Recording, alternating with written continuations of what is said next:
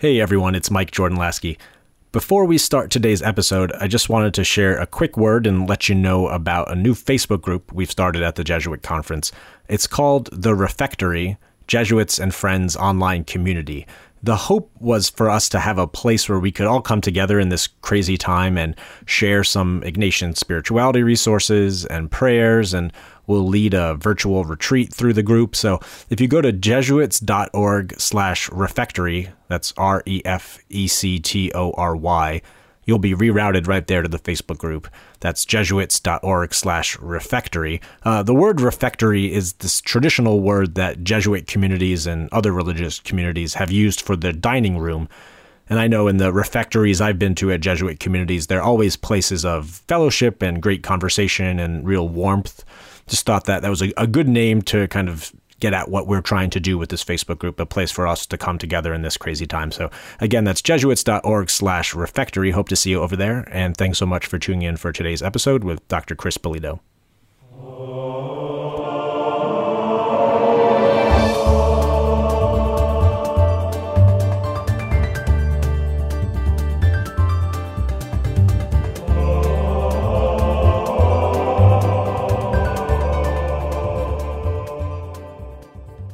Hey everyone, welcome to the AMDG Jesuit podcast. I'm Mike Jordan Laskey. Uh, happy to be joined today by an old friend, uh, Dr. Chris Bellitto, who's a historian. Uh, he does a lot of really uh, fascinating work. I'll let him tell you about himself now. So go ahead, Chris, take it away. Introduce yourself to our folks. Sure. So uh, Bronx, born and raised, went to uh, Spellman High School, Cardinal Spellman High School, and uh, NYU undergrad, where I studied not history. I was a Muggle. Um, I studied journalism and uh, political philosophy and classics and religion, um, and uh, did some teaching in high school. Was a Jesuit novice briefly. Uh, I still see the world through Jesuit eyes, and then went to grad school at Fordham, where I did a doctorate in medieval history under the now late great uh, Jesuit uh, medievalist uh, Lou Pascoe, Louis Pascoe. And so uh, I've done some editing for Paulist Press. I do some editing for Brill. But my uh, day job is that I'm a professor of ancient and medieval history at Kean University in Union, New Jersey, which is part of the state system. One thing I've loved working with you and reading your stuff is that while you are an academic and in that world, you also do a lot of work with parishes, with just kind of folks who might not be as, you know, kind of trained in, in history or as academically focused as you are, able to kind of speak to that wide range of audiences, um, which is why I thought it'd be great to have you on to do some historical perspective uh, for us who are not experts. Myself, I not not an expert um, by any stretch of the imagination, but interested to to hear a little bit uh, of your perspective as a medieval historian especially on like reflecting on the Black Death and the faith community impact of the Black Death and the response, and then maybe the how we see some parallels from that time, that kind of that crazy unprecedented time, to today, which again we're we're caught up in this um, uncharted time uh, here in the middle of this uh, COVID nineteen pandemic. So I don't, yeah, if you want to just take it away uh, at first uh, with maybe a little like 101, a little Black Death sure. 101 for those of us who, uh, again, haven't been studying up recently. Sure. So um, I should say before I begin that I really do enjoy opportunities like this. I did not get a PhD, so I would write a book that five people would read. Um, I really do believe that we need to put history or whatever our fields are, uh, chemistry or law, um, at the service of, of a broader community. So I'm not glad that we are in this situation, but given this situation, glad to have this opportunity. So um, the Black Death is the bubonic plague, which occurs in the middle of the 14th century. Um, but the reason that the Black Death hit so uh, hard had a lot to do with the circumstances before it. So if you look at, you know, I think everyone is just amazed at the numbers that we're hearing in Italy. And why are those numbers so high? It's because Italy had the percentage wise second largest elderly population in the world, Japan being the first. So that's very important for the story of the Black Death because the the set the decades before the Black Death were absolutely horrible decades in terms of climate and in therefore in terms of nutrition and in terms of health. So when the Black Death hits, it's hitting a population that is not particularly healthy um, at the moment. And so it, you had this large population that had grown and then got very sick. And then at the worst possible moment, that's when this Black Death comes in. So from about the year 1000 to the year 1300, Western Europe's population grows 250%. 250%. So England had 2 million people, now 5 million people. France, 6 to 14. Germany and Italy combined from 4 million to 11 million people. Um, and that's because there was it, there was kind of a greening. It was kind of a warming trend, um, and uh, so that allowed uh, larger uh, harvests. And when you have larger harvests, people are eating better. When they're eating better, particularly women are having um, more successful pregnancies. They're not dying in childbirth. Children are living past the age of um, ten. And how do we know that, by the way? We know that from baptismal records and tax records. And I'm just talking here about Western Europe. We have to remember that the Black Death is a worldwide phenomenon. If you describe the world as Europe and Asia at the time, it actually begins in Asia, travels along the Silk Road, does a devastating job um, uh, wiping out Muslim populations in uh, in the Middle East, and that's before it gets to Western Europe. So most of what I'm talking about is Western Europe.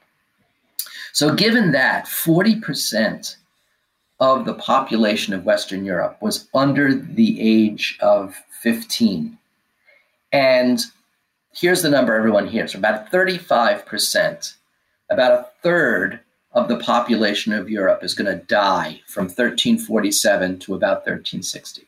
Two thirds of that number, so about a third of the population, two thirds of that number were people under the age of 15. And that is why Europe takes 300 years to recover its population from before the Black Death to after. It's because the population that could have replicated, that could have had babies, was wiped out in huge, huge numbers. And this is very early, but apparently, with as with COVID 19, it was hitting men more than women, men more than women. So these these numbers add up literally to uh, an, a, a devastation on the population that's not just a one shot deal. And so the climate had been good from 1000 to 1300, agricultural expansion that made meant that a lot of people had moved into cities. We talk about the commercial revolution of the 1200s. What happens in cities? Density of population. This is why Detroit, Chicago, uh, LA, Seattle, and New York City are in such dire straits because you have more people there, less distance, greater possibility of the virus um, jumping. And then everything kind of went downhill from 1300 to 1500. I tell my students everything that could go wrong does go wrong. The Black Death, the Hundred Years' War, the Great Western Schism, when there are three um, popes. So from 1300 to 1500, everything gets colder and wetter. There's pack ice that's moving around. England used to have a small wine um, industry. It, it, gets wiped out, never to be recovered because it doesn't have the longer months of warmth that you need. Flooding in Northern Europe impedes the textile trade. And as if things weren't bad enough, from 1313 to 1322, you had heavy rains alternating with drought. We have very good records for this. So, what does that lead to? Poor harvests, lower nutrition, lower nutrition means that your rate, your, your immune system is going down. And then bang comes the Black Death at just this point. So it spreads from the Far East to the Middle East. It hits Italian cities first, and then it rips through continental Europe. And basically, that first that first phase is 1347 to 1351. But we find it in records in China going back to about 1330s, hmm. um, and then in Muslim populations in the Middle East in the in the 13 um, in the 1340s. And it's important to remember, and and here we are. So you know we're in March, April of 2019, and we're all listening to people like Dr. Tony Fauci say things like the virus determines the timeline. I just learned, by the way, today that not only was uh, Tony Fauci Jesuit educated at Regis in in uh, New York City, but that he went to Holy Cross where he majored in classics. So, see, studying the humanities can help. Yeah, no, that's right. So, if the, you think about, uh, oh, go ahead, Chris. Just to say, so on that point, the Black Death came back every 15 or 20 years for mm. 50 years. And then it came back every 35 to 50 years for 200 years. So what we can see is that people are building up an immunity to it. And so when it hits, it doesn't hit as bad. But if any of you know Samuel Pepys' diary, he has the Journal of a Plague Year, which is 1665, and then the Great Fire of London, which is 1666. That's the Black Death. That's the hmm. plague. It hits in Marseille in 1720, and the last large recorded version of it, of the same one, was Hong Kong in 1894. Hmm. So, if we go back to the 14th century uh, in Western Europe, uh, you can't talk about that time, that culture, without talking about the church, right? So, before the Reformation, the Catholic Church is is it has a huge amount of power. What was going on in the church there? What's the church? So, maybe what's the church like? What's the church response, kind of in the middle of all that? Right. So it hits at a at a lousy moment for the highest levels of the institutional church because in 1347 we're in the Avignon papacy. There's still only one pope, um, but he's in Avignon. There was some good reasons for him to go from Rome to Avignon, but those good reasons ended and they didn't go back. You know, if you could be in Rome in August or on the French Riviera in August, where would you be? Um, and so uh, they the popes kind of stay there and the Avignon papacy is not as corrupt. Recent studies are saying it was not. It was corrupt. It was no really more or less corrupt than any large institutions at the time.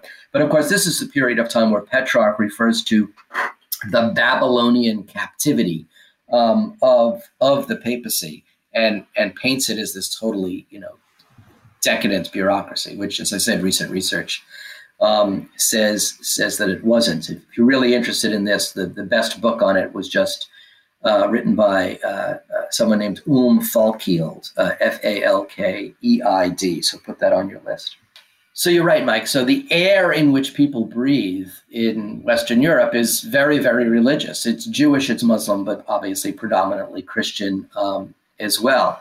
And uh, Christianity, uh, you know, is is also dealing with this these questions of faith and reason. The universities have have really um, exploded in the 12th and 13th century, uh, often because of Muslim learning. And so there's a very interesting contrast religiously and scientifically. So if you look at the Muslim accounts in places like Damascus and Cairo um, and eventually Cordoba, um, and and a town that is a city that is now in Iran called Ifsan. These were these were like the major centers of learning. Um, the the Muslims are taking a very very uh, scientific approach. They're trying to figure out what's happening with bodies and things like that. Whereas uh, the Pope in 1348 sends a letter to the University of Paris medical faculty and says what's going on, and th- this is their their um, determination of why the Black Death occurred. That in the East, somewhere in the East, there had been a war between the sun and the sea in the Indian Ocean. And this led to a conjunction of planets on March 20th, 1345, within Aquarius. And Saturn, representing death, were aligned with Jupiter and Mars, representing air and pestilence, and one group of people said that this produced hot and dry air, and other people said no, this produced warm and humid air, and that was their explanation. A wholly unsatisfying explanation, I might add. So the next thing that people say is this is a curse from God. There is a reason why this is happening. And we right now are reading all types of reasoning for it, and we're hearing all sorts of things like it is God's vengeance for fill in the blank of the group of people that you hate the most. Um, and there's a lot of scapegoating that's going on. So basically, religiously, what's happening is you get this split, right, between people who say, eat, drink, and be merry, for tomorrow we will die. And there's all sorts of accounts of those. And then another group of people, zealots, small but influential, called the flagellanti, um, in uh, in Italy and Germany more than in any other places. And these flagellanti believe that the way that this is a punishment from God, and the way to uh, get God's forgiveness is to basically strip, whip themselves, walk around um, Europe, giving these these great penitential you know, frightening sermons. Of course, ironically, what are they doing? They're they don't know this, but they're bringing people together in close proximity. There's blood and, in some cases, feces and and mucus flying around, which is doing what? Spreading the damn disease. Uh, asking God for forgiveness, and this religious zealotry, of course, leads to scapegoating. And there are a couple of levels of that scapegoating. So the I want to talk a little bit more about these flagellanti for a second. So you're talking about like roving groups of like a of dozens of people, men, most, yeah, yeah, mostly men. Um, although they were followed by groups of women. Uh, the men were naked or nearly naked, uh, wearing loincloths and uh, whipping themselves with cords.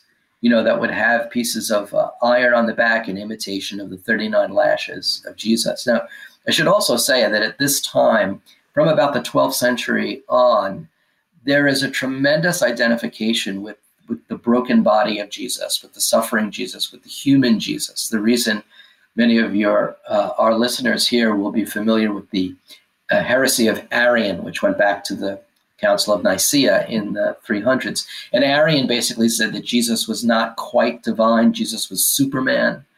Um, and so all of the depictions of Christ from 300 to about 1000 fought back Arianism by showing Jesus as God, as very mm-hmm. stern, as very remote. If you've seen Byzantine images of this, separating the wheat from the chaff, the sheep from the goats. But by about 1100, that is all gone. And there is this upsurge um, in, in a vita apostolica, in an evangelical awakening, not evangelical in the meaning a 20th century political sense, but uh, people embracing the gospel and really identifying with the Jesus who suffered. So this is a very appealing Jesus during this time, a Mary who buries her son. And so there are lots of depictions in art and in music of this time about the, the Stabat Mater, right? The, the mother who stays, the mother who stands at the foot of the cross. So there's a lot of consolation. You know, we talk, we always, we often talk about about extremists, right? Because you know, it's good gait, it sounds good. Um, but these Eat, Drink, and Be Merry and the Flagellante were uh, probably smaller groups. I can't quantify them. I don't know, 10, 20%. But as we do today in politics, we spend all of our time in the 10, 20% on either end. And, and those of us in the middle get um, squished by that. But there was a tremendous amount of consolation that was taking place um, because Jesus had suffered as well. Jesus had cured lepers. Lepers. Jesus had been with the outcast, and very early on, this was considered a disease of the poor and prostitutes, because the poor, right, are living in ghettos. Um, and if you're going to say that this is a disease of sex, or prostitutes are getting the poor and prostitutes are getting these diseases as this disease at higher rates and more rapidly, not because they're poor or prostitutes in se, but because of their living conditions as well. So, for instance, if you went, if you were a rich person and you went from a known plague area to another area and you were rich, you would often be let in to the non-plague area. But if you were poor and went from a poor from a plague area to a non-plague area, you were not let in. So money was definitely buying. They thought money would buy um, would buy safety. So there was a big um, targeting of the uh, of the poor, of course, in a way that's you know that's that's disgusting.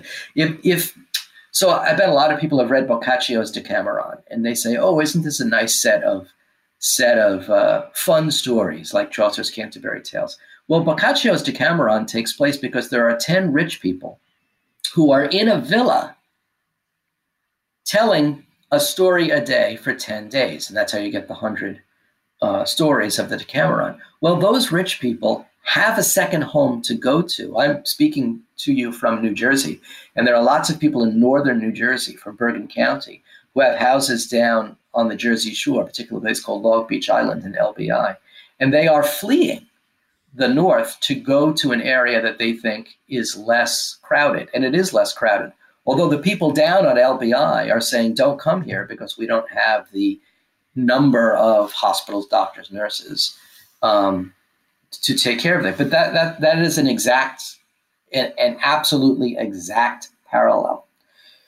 so one of the one of the uh, best defenses against the plague was the Italians said you should take three pills, and these three pills in Italian were called uh, Cito, Longe, and Tarde. Run swiftly, Cito. Go far away, Longe, and return only after a long time. Stay away, Tarde. Well, you can't do that if you don't have a villa to go to. Hmm. So again, some some of those parallels, and you mentioned a few levels of scapegoating, including like a Jewish community would be always fast yeah. to be scapegoated, right? Right. Um, so how how did that how did that look? What did that yeah. uh, look like? Right. So remember that we're also at the period of time where the Crusades have kind of run their course. The Crusades have a bunch of phases, but the big um, phase of the Crusades is from about 1095 to 1300. And during that period of time, there was tremendous scapegoating of the Jews because your Western European crusaders are saying we're going to go all the way to the Holy Land to take it away from the infidel, the infidel here being Muslims. But of course, Muslims called Christians the infidel, the unfaithful ones. And as these Christians are moving, especially along the Rhine and the Danube in the early um, uh, 12th century, the 1100s, they're saying, well, there are infidel among us, right? Because the belief at that time is that the, all, the Jews killed Jesus.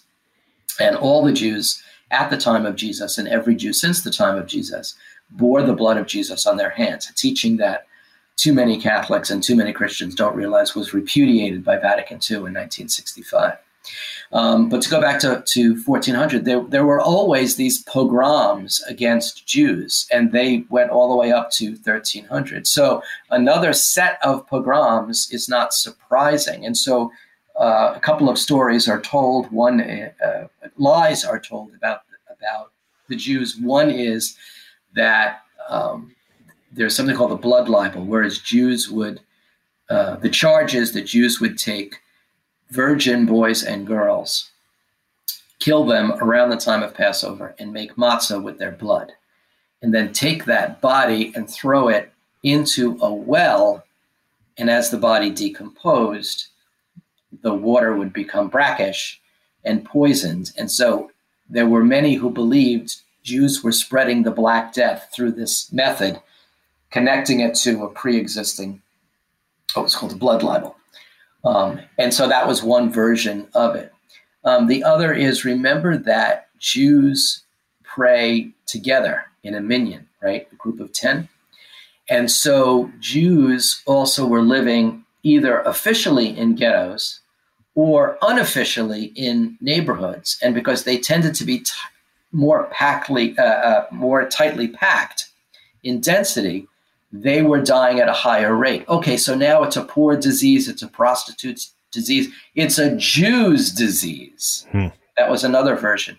Now, what's interesting in Spain is that is that the the while the Muslims die in very very large numbers in the Middle East, um, it dissipated um, and was less across northern Africa and then into the basically the lower part of modern day Spain from about Toledo down.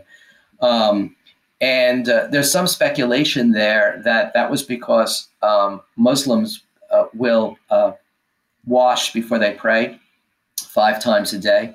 Um, that it's a it's a theory that really doesn't work because the Muslims in the Middle East were washing and praying five times a day as well, but dying at larger rates. And of course, um, some of the more observant Jews would also be washing before every meal. So you know, there's still confusion um, about about what this Black Death uh, was, but but certainly it was a cause of religious fundamentalism that I think we're seeing today, religious blame that I think we're seeing today, um, and this uh, scapegoating. Yeah, which is frustrating because we've come like a bit of a ways scientifically yeah. and medically since then, right? Like in theory, should uh, be wiser, but not necessarily seeing that play out everywhere. To well, go ahead, know, yeah. But part of that is this whole question as to whether or not we should be gathering in prayer um, physically uh, to go to go to mass. Um, and uh, you know there are some, and and uh, you know this is fact. I'm, I'm not I'm not uh, giving you a political opinion. If you if you read, you will find that some more on the political and religious right than on the political and religious left are saying, oh no, you can't take the Eucharist away from us. We have to be physically connected to the Eucharist. You know, there are ways of having masses where every, you know, in a, in a in an arena where there are uh, seats that are placed, you know, socially distanced five or ten feet away. You know, I, I don't, quite frankly, don't see how any of that uh, would work. It, it, it's rather interesting that many of the people who are saying, you know, we need the Eucharist, we need the Eucharist, don't really care that people in the Amazon don't have the Eucharist, um, which is something that came up at the last Amazon Amazon Synod.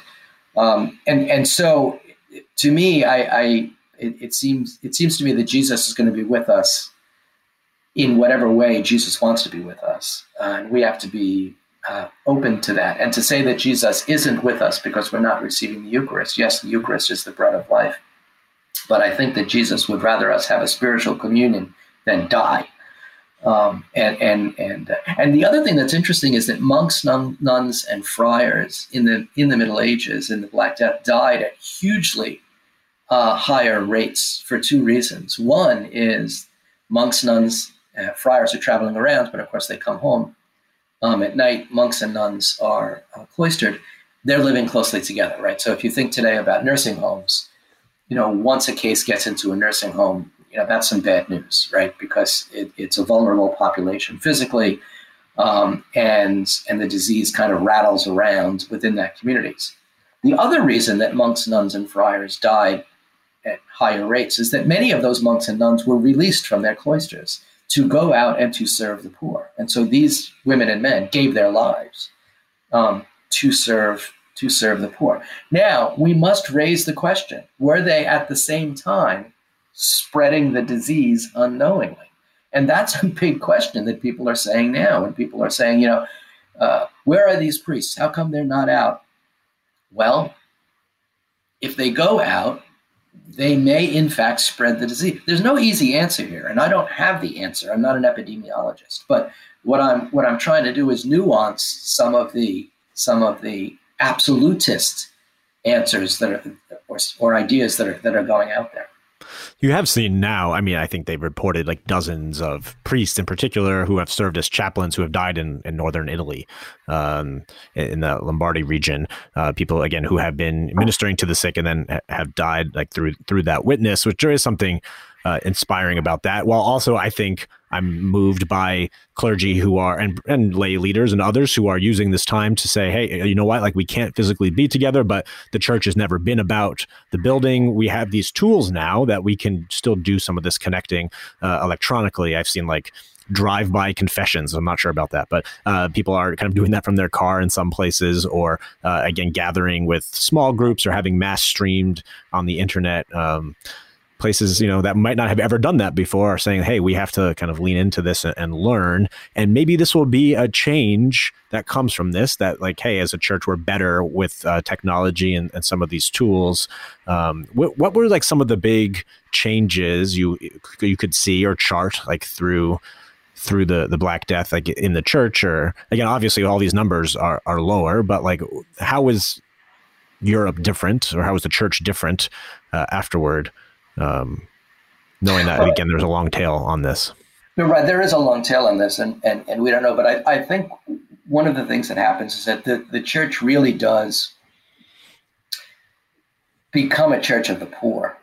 Um, all the more because of these. You know, everyone is going to find the story that says, Father so and so baptized my kid, but Father so and so didn't bury my kid. And that story is going to be told in 1348. It's going to be told in 2020. Um, but the overwhelming evidence is that religious, ordained and not ordained, vowed and non vowed religious people gave their lives to help others at huge rates, huge rates.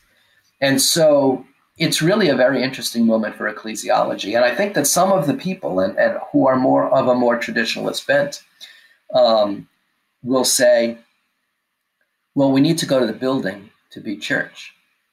Well, no, we don't. The church building has never, you, you don't need a building to be the body of Christ. And I think that some, something that was lost in Catholic theology, Catholic sacramental theology and ecclesiology, is that in the Middle Ages, when people talked about the body of Christ, they were not referring to the Eucharist. There is sacramental theology where people talked about the body of the Christ as the Eucharist, yes. But, but the body of Christ as a phrase occurs more in ecclesiology than it does in sacramental theology. That is, discussions of what is church. And so I think the Black Death made people think about that question a lot more. It seems to me that we are all at home right now, could be closer to the broken body of Christ than when we're standing next to people in a church because we're not distracted by the building. We're not distracted by this notion that if I'm not in a building, I'm not in the church. And so this could actually be a rather rich teachable moment. What happened is that in the 16th century, when the various Protestant reformers came along and there were different notions, the bread and wine are not transubstantiated into the body and blood of Christ. Or in Lutheran theology, the bread and wine become the body and blood of Christ, but only when the community is gathered, and therefore there is no real abiding presence, and therefore there's no need for a tabernacle. Um, or, um, as some other Protestants say, the bread and wine never stop being the bread and wine. They are s- simply a symbol of the body and blood of Jesus.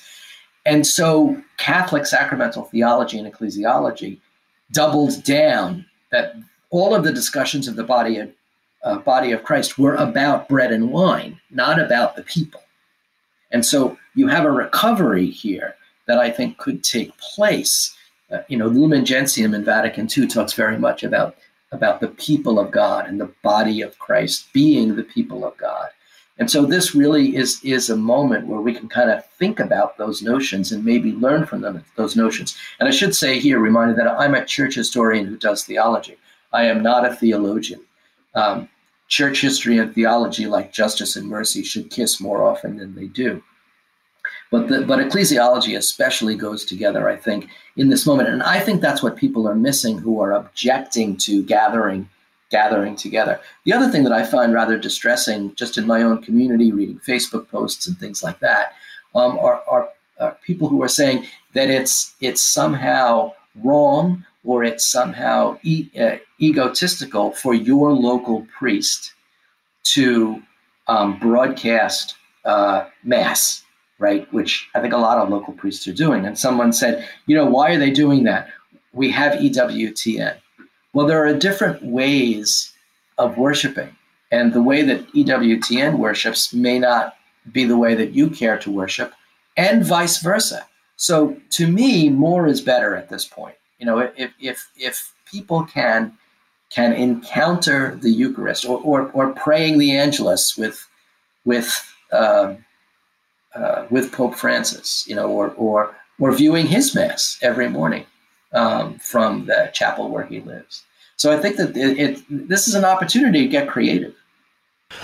So, as a historian, I imagine you're just going through life in general and seeing things happening on a societal level and making connections and, and parallels. And so, what what do you think, like, the, as a historian, like at this time, you've mentioned a number of these parallels you've seen and, and connections that you're making. Um, what perspective does it give you? Um, how does it how has it colored your response to this? How does it affect how you're feeling or, or what you're thinking about uh, in this time? Any kind of like last thoughts about like as a historian uh, approaching this time? Well i'm an historian not a prophet. I, I don't know how this is going to turn out but it seems to me that history is always going to help us to realize that things like this are not entirely unprecedented. The specific ways you know, if there had been social distancing and if there had been social media to tell people to separate maybe the Black Death wouldn't have been um, so bad. But it, it, certainly seems to me that that this is a moment where uh, history and science really need to come together. We need to be making decisions based on data and not on wish lists. Uh, it's an interesting moment where faith and reason are not mutually exclusive, which was something that the Middle Ages did beautifully. Um, married faith and reason uh, these two things that are often put in opposition, which I think are being put in opposition um, uh, today. I always love uh, connecting, Chris, and I love hearing uh, your energy, excitement around this, your your vision. Uh, I, I do want to let folks know they can encounter you in other ways as well if they're if they're interested. Uh, your most recent book, Ageless Wisdom: Lifetime Lessons from the Bible, from Paulist Press, which is uh, I'm sure available uh, where where books are are sold, uh, religious books are sold. Uh, we, will link to that in the show notes. You also write uh, out in other places and do audio stuff. Do you anything else you want to let folks know about? Well, I'm a little frustrated, right? Because I give about 25 to 30 talks a year, and obviously that's going to be down this year. So I've been asking myself, you know, what what can I do in this in this situation? Um, and I've recorded some pod- podcasts for a company called Learn Twenty Five, um, and they are uh, putting those podcasts um, up at very like 10 15 20 dollars for a tw- for a 15 20 segment cost. Um, so it might be a good time to learn some history. And I would humbly say that if you read some books on uh, church reform, as I've written, uh, and as my colleagues have done now, maybe this is an opportunity to uh, to learn a bit more about the church's past, um, so that we can plot a better future. Great. Well, thanks so much, Chris, and uh, stay safe and healthy, and all the best to to your family. And, and uh, look yours. forward to yeah, thank you. Look forward to uh, connecting, hopefully in a um, more cheerful environment next, next time we talk. All right. Thank you.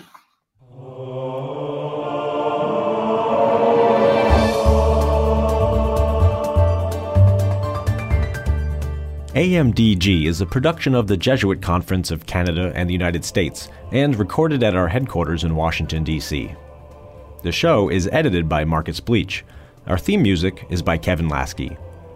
The Jesuit Conference communications team is Marcus Bleech, Eric Clayton, Doris Sump, Megan Leapsh, Becky Sindelar, and me, Mike Jordan Laskey. Connect with the Jesuits online at jesuits.org, on Twitter at Jesuit News, Instagram at We Are the Jesuits, and Facebook.com slash Jesuits. If you or someone you know might be called to discern a vocation to the Jesuits, connect with a Jesuit vocation promoter at beajesuit.org. Drop us an email with questions or comments at media at jesuits.org. You can subscribe to the show on iTunes, Spotify, or wherever you listen to podcasts. And as St. Ignatius of Loyola may or may not have said, go and set the world on fire.